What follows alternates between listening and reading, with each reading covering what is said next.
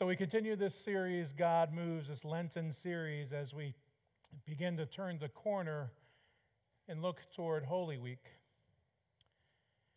And today, as I was studying this week, I, I remembered the power of the, our ability to smell.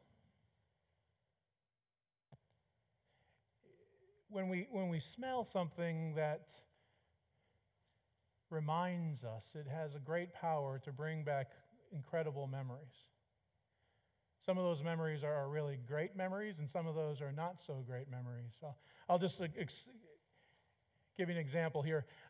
I distinctly remember the smell of my little babies that are not so little anymore. You guys, you know that smell, that intoxicating smell of the top of their head? Just breathe in and, and it's like get a, get a hit and get a fix of that great baby smell. There's other smells that come with babies, not so great, but that one is awesome. And then they hit puberty and they have other smells that are coming. But baby smells are incredible. Great memory. On the other side, I have a very distinct memory of the smell of my father's Ford Ranger. Vinyl seats in the heat of Florida. And as I've shared before, my father was and is an alcoholic.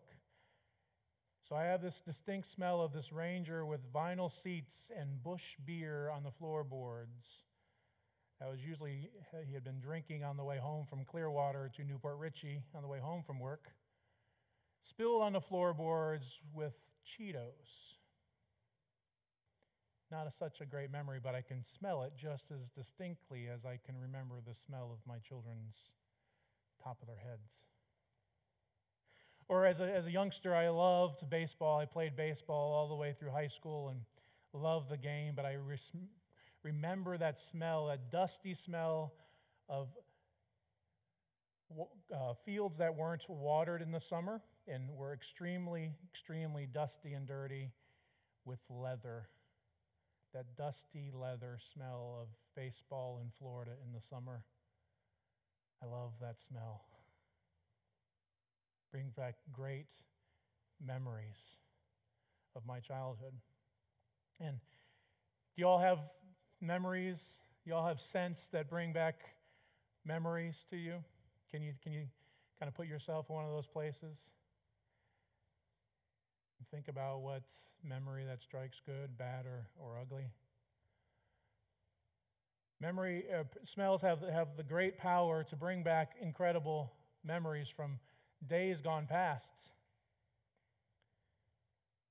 In, in today's scripture, we're going to look at a scripture that has an overwhelming odor, an overwhelming scent that fills a space and directs us to remember the presence of God. Let me set the scene just a little bit. We are going to go off our path a little bit and into the Gospel of John. Today's reading is is a lectionary reading. The lectionary is a three year cycle of readings throughout the, most of the Bible, not the entire Bible, but it hits, the, hits at least the highlights. And today is one of those days when we usually every year reflect on the Gospel of John. And, and what has happened here before we get to the Gospel of John in chapter 12, in chapter 11, we are at the home of Lazarus. And Jesus has been called to the home of Lazarus because Lazarus, his great friend, his best friend, has died. And Jesus has been called to the house. Was called first to heal him, to come and, and to heal him while he's sick, but on his journey, Lazarus dies. And instead, Jesus comes and raises Lazarus to life again. And it's amongst that miracle that then Jesus begins to get even more and more notoriety. And this great tension is filling the, the first century Israel. and these plots to kill Jesus by people who are seeing their power drift away, they're beginning to plot Jesus, and the tension is getting to be very, very great.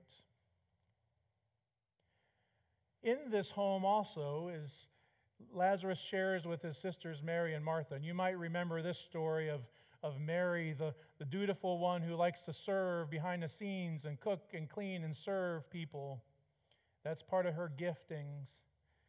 And then Mary, who likes to sit at the feet of Jesus and worship. And that's created some tension for Mary and Martha in the past. And, and it's no different here in this scene we're going to look at as well that Mary and Martha are once in a tension where Mary is, is sitting down with the men at the table and worshiping Jesus, and Martha is back behind the scenes.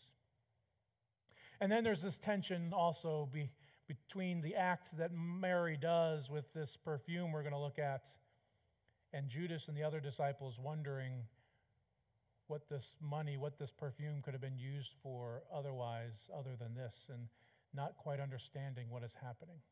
So, this, this scene has a great amount of tension. It's John chapter 12, beginning in the first verse, the first eight verses. Hear the word of God. Six days before Passover, Jesus came to Bethany, home of Lazarus whom Jesus had raised from the dead. Lazarus and his sisters hosted a dinner for him. Martha served, and Lazarus was among those joined him at the table. Then Mary took an extraordinary amount of almost three quarters of a pound of very expensive perfume made from pure nard. She anointed Jesus' feet with it then wiped his feet dry with her hair. The house was filled with the aroma of perfume. Judas Iscariot, one of his disciples, the one who was about to betray him, complained, This perfume was worth a year's wages. Why wasn't it sold and money given to the poor? He said this not because he cared for the poor, but because he was a thief. He carried the money bag, and and would take what was in it. And then Jesus said to, to Lazarus and the others, Leave her alone. This perfume was to be used in preparation for my burial, and this is how she has used it. You will always have the poor among you, but you all, won't always have me. Friends, this is the word of God for the people of God. Thanks be to God. And I realize in that that I've uh, forgotten that uh, children can be dismissed to children's church. If there's anyone, Greg, you can't go to children's church. Miss Cindy is in the B rooms waiting for you. My apologies. It'll be a lot more fun than here. So back to the Gospel of John. They're in Bethany, which is about a mile and a half outside of Jerusalem to the east side. You can see it here on this map. On this map, there we go.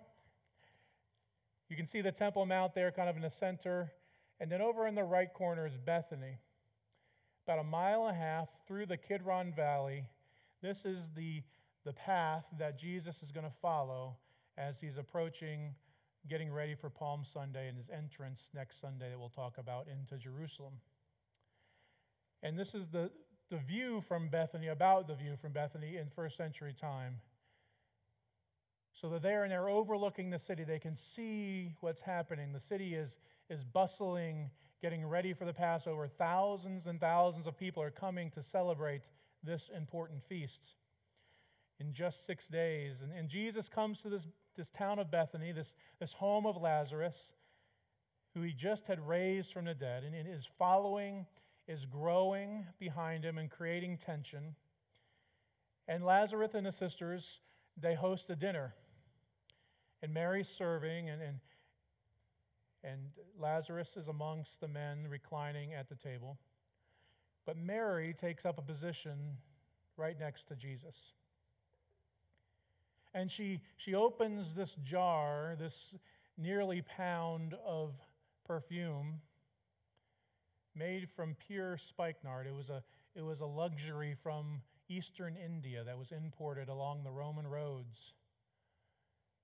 It was a luxury worth nearly a year's salary. And she uses it to anoint Jesus' feet. And then, not only that, then she takes down her hair, which was a big no no for women of the first century. Once you were married, there is, there is no one other than your husband who is to see you with your hair down. It would be maybe the equivalent today of, of uh, you know, perhaps some people have mentioned maybe a woman hiking her skirt up just almost to give you glimpses of things you shouldn't be seeing. It was really, really frowned upon. It was this Mary would be in any other place other than with Jesus would be exposing herself to be someone that she is not, but she's she's worshiping in such a way that she let her hair down in honor and worship to Jesus. And with that, then Judas Iscariot, the one who we know will betray Jesus in, in a couple days, comes and complains and says, Well, you know, why, why are you wasting this money? We, we could have sold this and used the money and given it to the poor. That's just a front for, for Judas. Judas doesn't really care about the poor. Judas was the treasurer of the group. He carried the money bag, and he would also kind of take a little bit here and there for his own. Judas wasn't really concerned at this point with the mission. Judas was finding a way to kind of get around what Jesus was doing because Jesus was not bringing in the kingdom like Judas would like him to do. Judas wanted him to be a zealot and overthrow the government, and Jesus is clearly not going to do that. So Judas is looking for an alternative group to pair himself up with. And Jesus says to Judas and to the others, This perfume was to be used in preparation of my burial. And, and that's exactly what Mary has done. And then this last very confusing statement You'll always have the poor with you, but I won't always be with you. Pretty obvious that we know Jesus won't be, but, but what does that meaning that the poor will always be there? So, this perfume, this great amount of perfume, nearly a pound. I, I should have probably figured out how much that, I mean, a pound of perfume must be a great, huge, gigantic bottle, especially by our days of expensive perfume. In those days, the perfume would have been used for, for burial preparation, for, for preparing the body, and, and the smell that would come as the, the body deteriorated in the tomb to help cover that smell. The body would be, would be covered with this to distract of the smell. And it was also used as an anointing for royalty. We, we see in the Old Testament often where someone will take a great amount of perfume and pour it over the heads or pour oil over the heads, and it will cover and drip down the entire body of those being anointed. And in this act that Mary is performing, she's doing both of those. She's readying Jesus for burial and also anointing him as king, as the Messiah, who in a short week from now will ride into Jerusalem on a donkey. To people crying and waving palms, crying out, Blessed is he who comes in the name of David. She's doing this great, amazing act. And then Jesus kind of has this cryptic saying about the poor, and it's, it's greatly debated about what this might mean. It's obvious he would only be here a little bit longer, but, but what does this idea about the poor mean? Some scholars believe that it's, it's talking about Judas, and that Judas is not really interested in serving the poor and saying, Because you've been skimming off of the top here out of the money bag, we have not been able to serve the poor like we should have, and, and we will have the poor amongst us always. because you are not really interested in helping the poor Judas. On the other hand, other scholars believe that the words mean a little bit something just tiny bit different. That you should always have the poor around you, caring for them. That it's, that it's, an, it's a uh, teaching word to the disciples and to us as disciples that as part of our practice, as a part of our community, we should always have the poor around us. We won't always have Jesus, but we should always have the poor around us, caring and, and sharing our resources. Regardless of, of what interpretation you might take about the poor comment, and the important part of what we're looking at today is the perfume. This perfume that was poured out as a sacrifice to Jesus. A year's worth of money, a great extravagant act amongst a room of people who didn't understand. The important part is the perfume that was poured out as a sacrifice by Mary. And I think that draws us to our question for today. The question for all of us, individually and, and communally as a, as a group what are we willing to give to Jesus? What are we willing to give to Jesus? If, if we had a year's salary, how would we use it? How would you use it to give to Jesus? If you had a year's worth of time, if you had 40 hours a week times 52, or let's we even take a two week vacation, times 50, you have 2,000 hours of a life of, of, for working. And you had 2,000 hours, what would we do to give to Jesus this year? How would we use it? In those days, in this, this particular scene, it's marked by this great extravagant gift of this perfume and this anointing. In our days, it might be marked by uh, what does our bank account look like? How are we using our resources? Individually, and even the bank account of the church. How are we using our resources as a group? And the other way in the 21st century, how this marks for us is how is our time being used? If we were to look at our calendars, how are we using our time for the kingdom of God. Romans 12, Paul shares, I think, is a, is a, a good teaching point for us. And it almost reflects exactly on what Mary has done here in this gospel.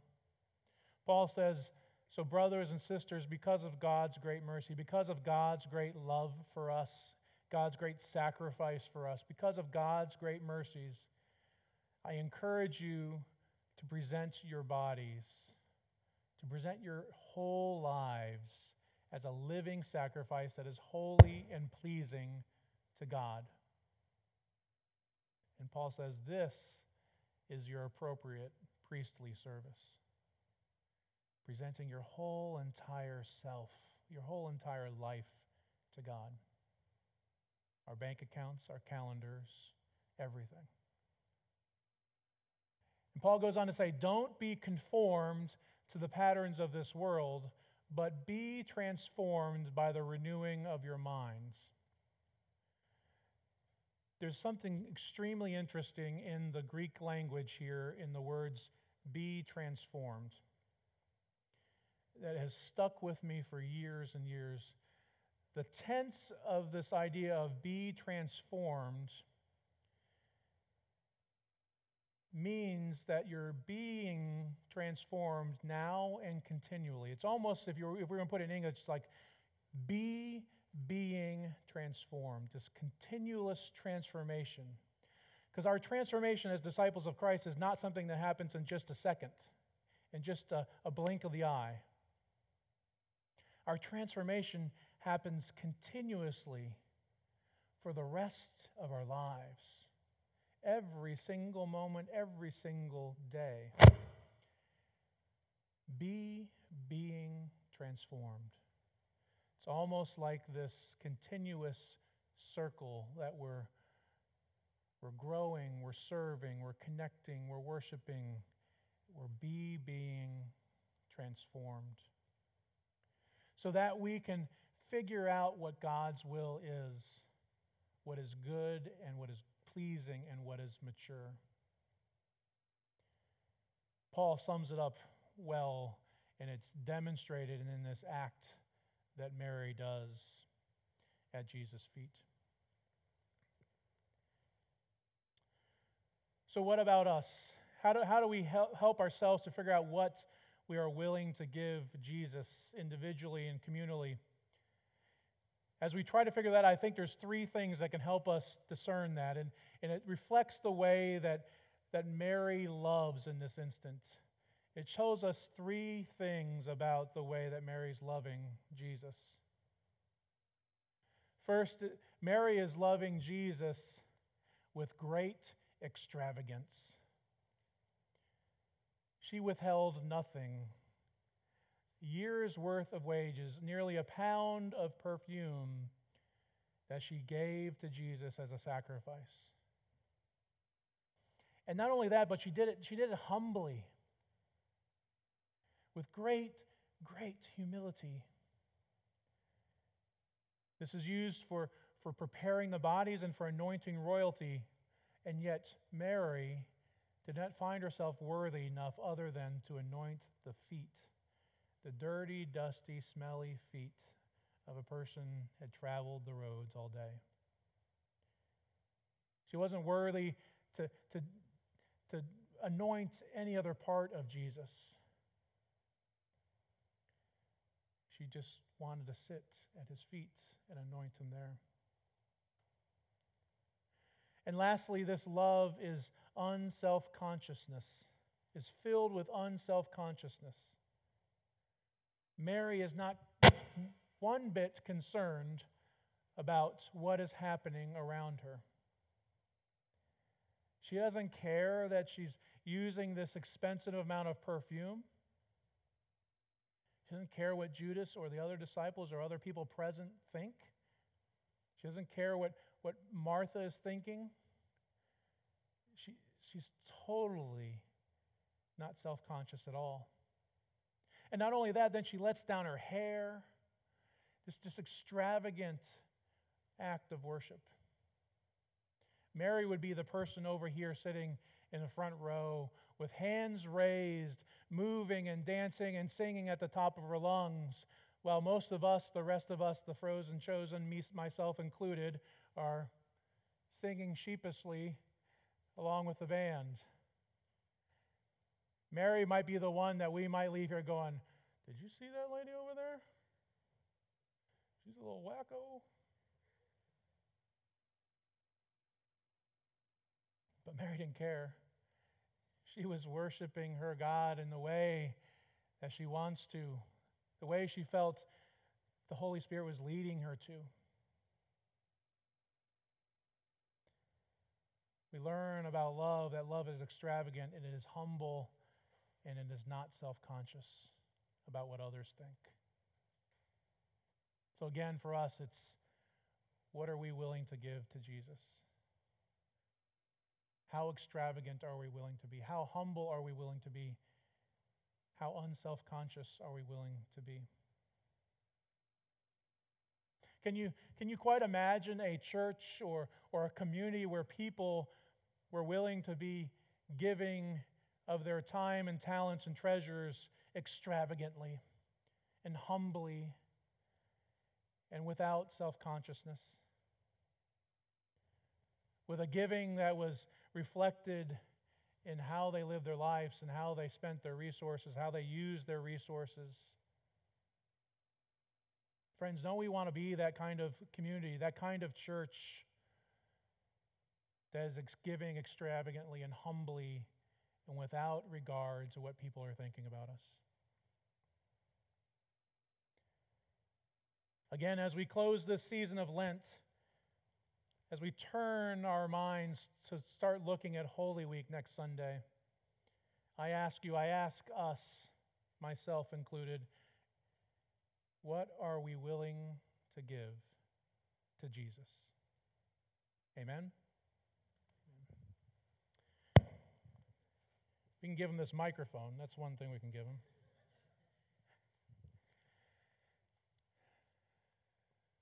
This Sunday is, is customarily for us the first Sunday we celebrate the sacrament of Holy Communion. And this is what Jesus gave to us. This was Jesus' sacrifice for us, his extravagant, humble, and unself conscious gift to us of dying for my sin and for your sin. You may remember the story.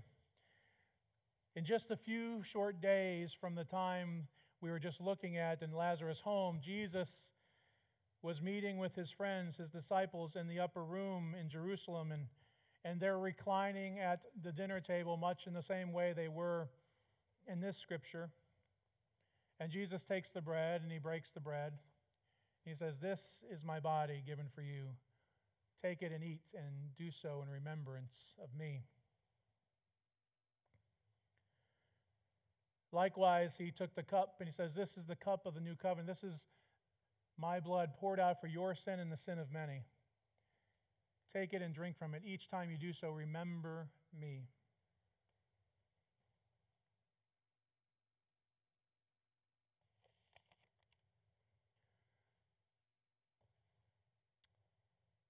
O God, pour out your Holy Spirit on us gathered here and on these gifts of bread and wine. Make them be for us the body and blood of Christ, that we may be for the world the body of Christ, redeemed by his blood. By your Spirit, make us one with Christ, one with each other, and one in ministry to all the world, until Christ comes in final victory and we feast at his heavenly banquet. Through your Son, Jesus Christ, with the Holy Spirit in your holy church, all honor and glory is yours, Almighty Father, now and forevermore. Amen. I want to invite those who are going to be serving the sacrament to come forward and prepare yourselves. And while they're doing that, I want to remind you that this is not uh, the United Methodist table. This is not Grace's table. This is the Lord's table. And it is open to all, all who are seeking the help and love of Jesus the Christ. As you come, you'll come down these two center rows, and there'll be a station right in front of you. You'll come with open hands, and we ask that uh, you'll be given a piece of bread. You'll take that bread and you'll dip it into the cup. And after you consume the elements, then I invite you to, to stand or to, uh, you can participate in prayer at the altar rails. It's a, an excellent, wonderful way to pray. And uh, anybody else want to move around? Does it make you nervous Okay. I stand here? Come right here. All right. Does it make you, does it make you nervous? No, Not at all? not at all. Okay, you should. We're going to have a job opening for the director of youth ministries tomorrow. Um, good. Now I don't know where I was. Communion, communion. This is a holy and special thing. This table is open to all of us. It's open to, to those who come in laughter those who come in friendship, those who come in sadness, those who come in celebration of great things that God is doing in their lives. This table is open to all. So, friends, I invite you to come. We'll have a we'll gluten-free station here in the center if you struggle with gluten. And as always, we use grape juice so as not to be a stumbling block for our friends who are 12 steppers.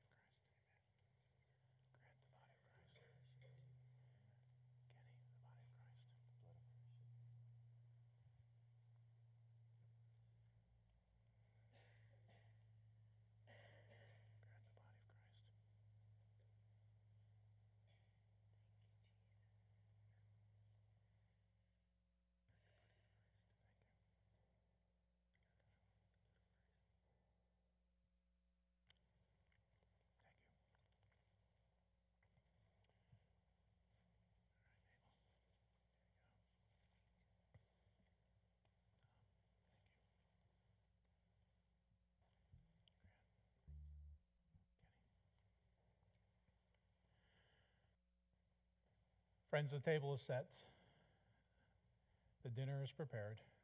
Come and be nourished by the love and sacrifice of Jesus the Christ. Amen.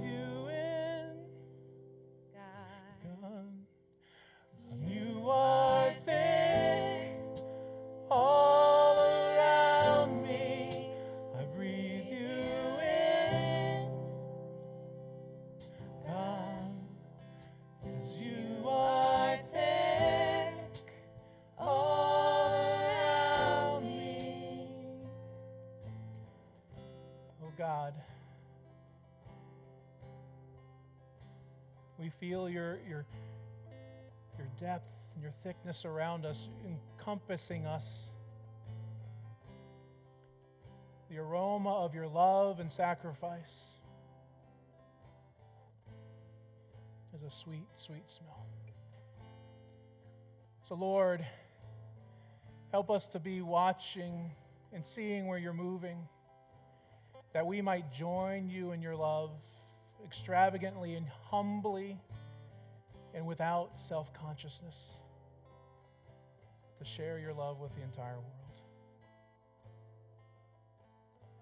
Lord, lead us from this place to be the disciples you've called us to be. In the name of the Father, and the Son, and the Holy Spirit, amen. Amen. Friends, remember.